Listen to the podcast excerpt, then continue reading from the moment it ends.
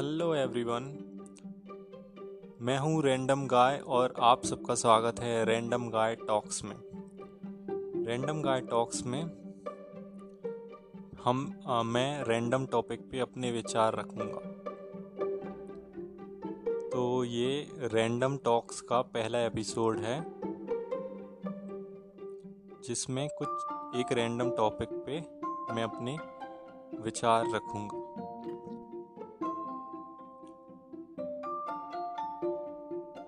पहले एपिसोड का टॉपिक है एग्जिस्टेंशियल क्राइसिस अस्तित्व पर संकट। जैसा कि हम सब जानते हैं कि पूरी दुनिया कोरोना वायरस की वजह से परेशान है। काफ़ी लोग कोरोना से संक्रमित भी हो चुके हैं, काफ़ी लोग अस्पताल में अपना ट्रीटमेंट करा रहे हैं और काफ़ी लोग जो कुछ बदकिस्मत रहे वे अपनी जान से हाथ धो बैठे हैं। ये सब देखते हुए एग्जिस्टेंशियल क्राइसिस होना लाजमी भी है। हमें ये कोरोना वायरस और ये संकट के क्षण यह सोचने पर मजबूर करते हैं, आखिर क्यों आखिर क्यों हम जी रहे हैं? हमारे जीवन का मकसद क्या है? हमारे जीवन का आखिर कोई भरोसा तो है ही नहीं। हमारी जान कभी भी जा सकती है। तो ये समय है, जिस भी चीज़ में हम लगा रहे हैं, वे आखिर सही कारण है भी या नहीं?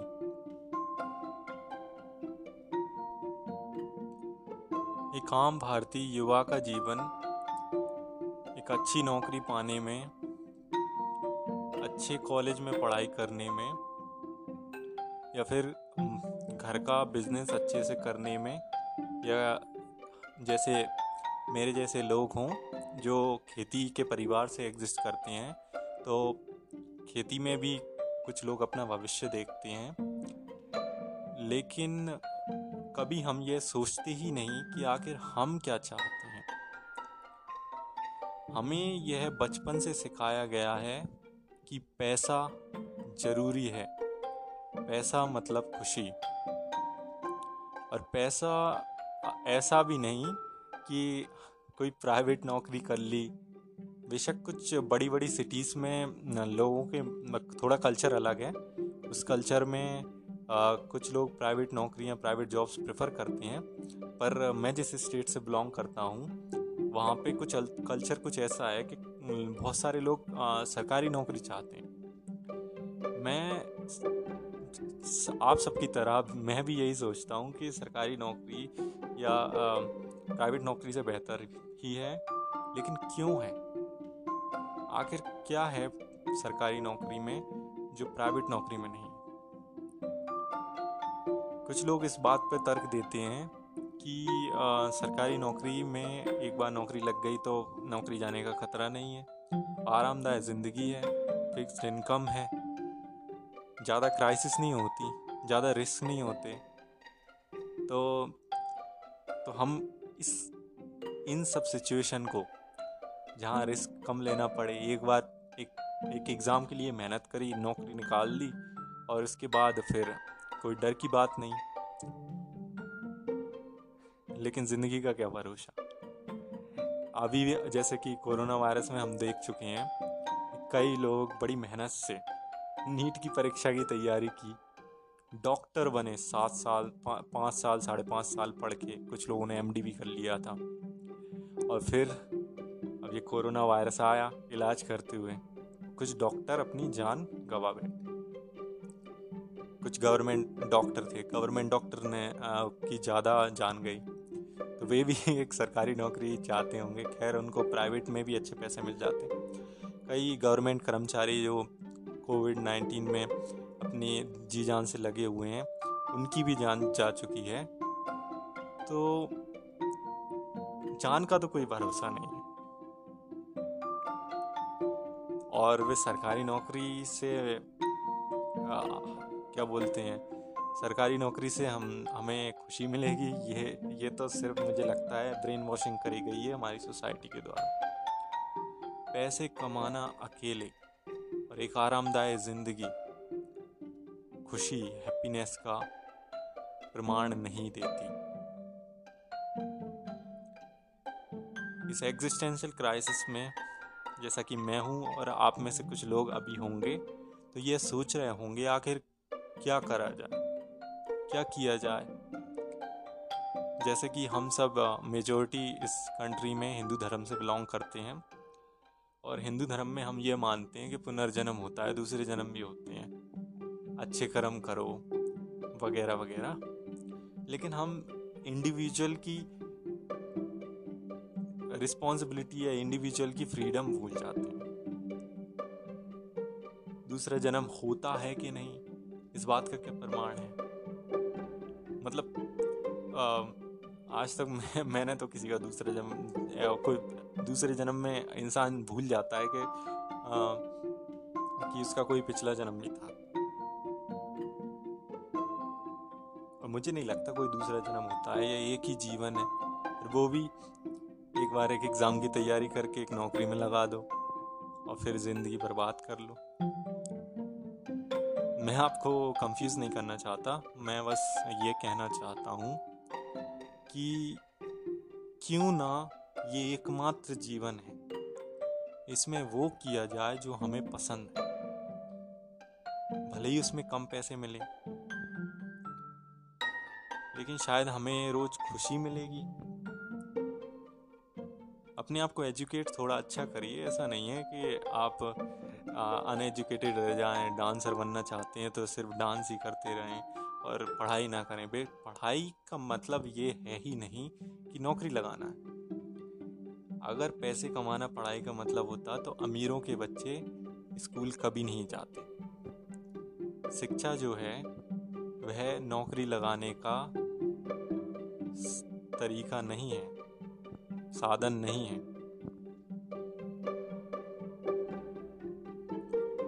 अगर कोई गरीब है तो बेशक वह नौकरी लगाने और पैसे कमाने के लिए पढ़ाई कर सकता है।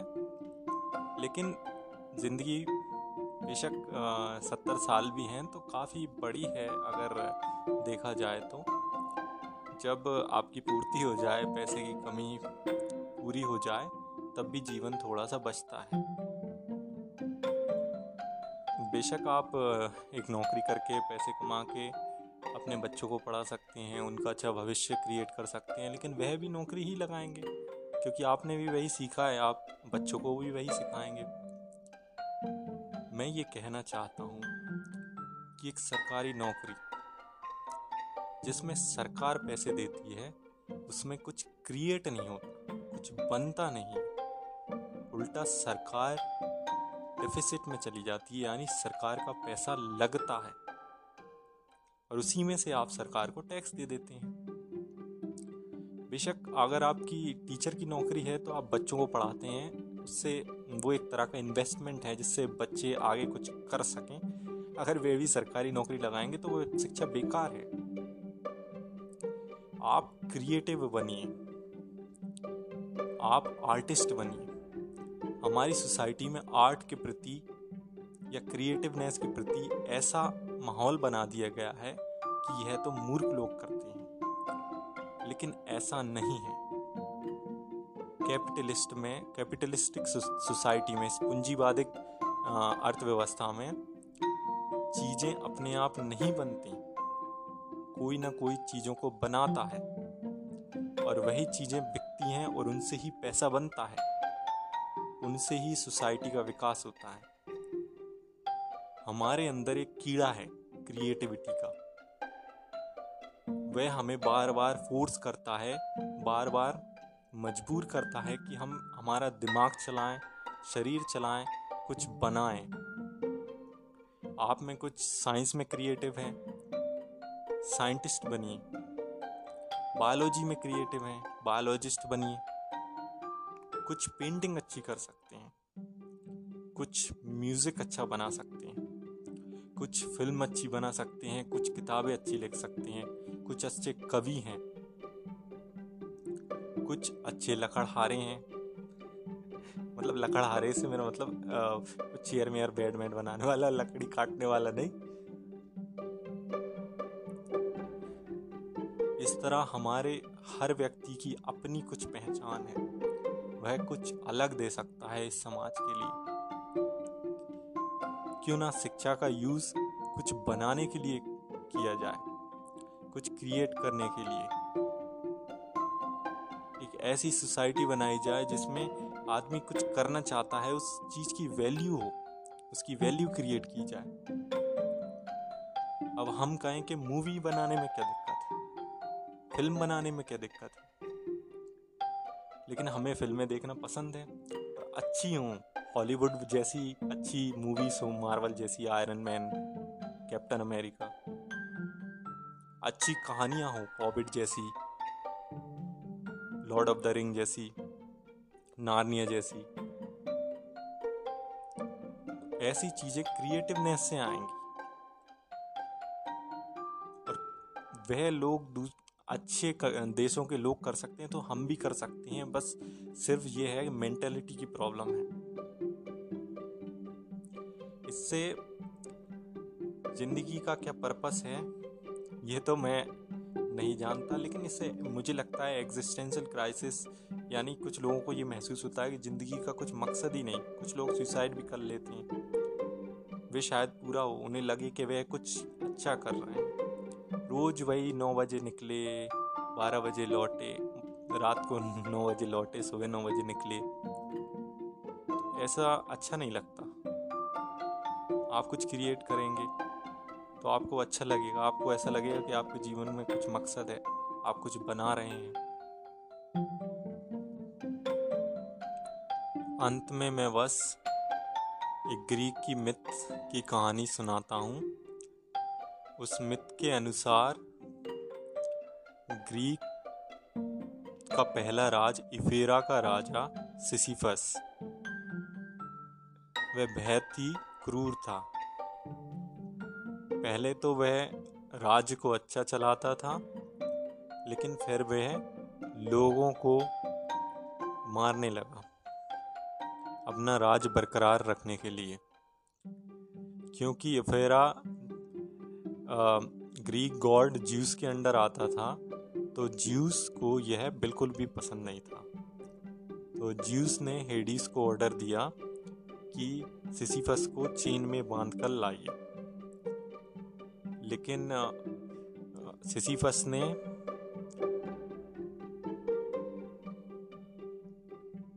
हेडीस को उल्लू बनाकर चेन से निकलकर उसको बाँध दिया। क्योंकि हेडीस हर मरे हुए इंसान को मौत की दुनिया में ले जाते थे तो उसके बाद से कोई मरा नहीं। इससे ज्यूस और गुस्सा हो गए। फिर उन्होंने ज्यूस ने खुद आकर उसको ले जा ले जाकर सिसिफस को आ, मौत की दुनिया में छोड़ दिया। लेकिन जाने से पहले सिसिफस ने अपनी पत्नी से कहा कि वह मरे तो उसकी लाश को रास्ते में फेंक दें। अब रास्ते में फेंकने से उसके शरीर की बेज्जती हुई। तो उसने सिसिफस ने मौत की देवी को यह कहा कि मेरी पत्नी ने मेरा अपमान किया है, मैं उससे जाके बदला लेना चाहता हूँ, मुझे असली दुनिया में भेजें। तो वह दूसरी बार मौत को ट्रिक करके वापस चला गया और अपनी पत्नी को डांटा और फिर वापस लौटने से मना कर दिया। यह देख के ज्यूस बहुत ही गुस्सा हो गए। तो ज्यूस ने सिसीफस को यह सब करने के लिए बहुत ही कठोर सज़ा सुनाई। और वह कठोर सज़ा थी कि एक पहाड़ पे गोल बोल्डर, गोल बड़ा पत्थर का भारी बोल्डर चढ़ाना है। अनंत तक। बहुत ही कठोर सजा थी। तो उस सजा के अनुसार सिसिफस को क्या करना थी? जैसे एक ट्रेंगुलर पहाड़ था उस पर उस पर गोला बोल्डर को धक्का दे के सीसी पर चढ़ाता था, फिर दूसरी साइड से उतर जाता था। फिर दूसरी साइड से वो बोल्डर उतर जाता था, फिर उसको फिर चढ़ाना पड़ती थी, फिर दूसरी साइड से उतर जाता था।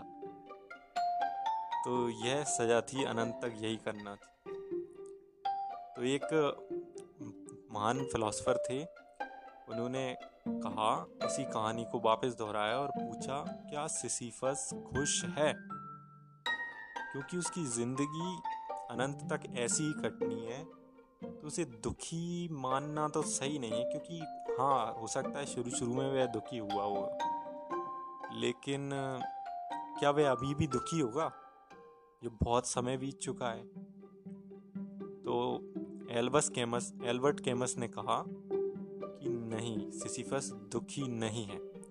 सिसिफस ने बोल्डर चलाने, ऊपर पहाड़ पर चढ़ाने को अपना पर्पस समझ लिया। ज़िंदगी का पर्पस बना लिया। और वह बोल्डर जब ऊपर चढ़ता है तो वह खुश हो जाता है और फिर वो नीचे चढ़ता है तो वह और खुश हो जाता है कि अब उसको दोबारा कुछ करने के लिए है इस अनंत समय में। तो एल्बर्ट कैमस कहते हैं कि ज़िंदगी का असल में तो कोई मकसद नहीं है, लेकिन अगर हम किसी चीज़ को ज़िंदगी का पर्पस या मकसद बनाना चाहते हैं तो उसे बना सकते यानी किसी भी चीज़ को हम अपनी पसंद बना सकते हैं और उसमें जी जान लगा सकते हैं, चाहे वह बार बार अनंत तक दोहराई क्यों ना जा सके। तो आप भी ऐसा कोई काम ढूंढिए, जिसमें आपको अच्छा लगे, मज़ा आए बार बार करने में और आपको एग्जिस्टेंशियल क्राइसिस ना हो। धन्यवाद।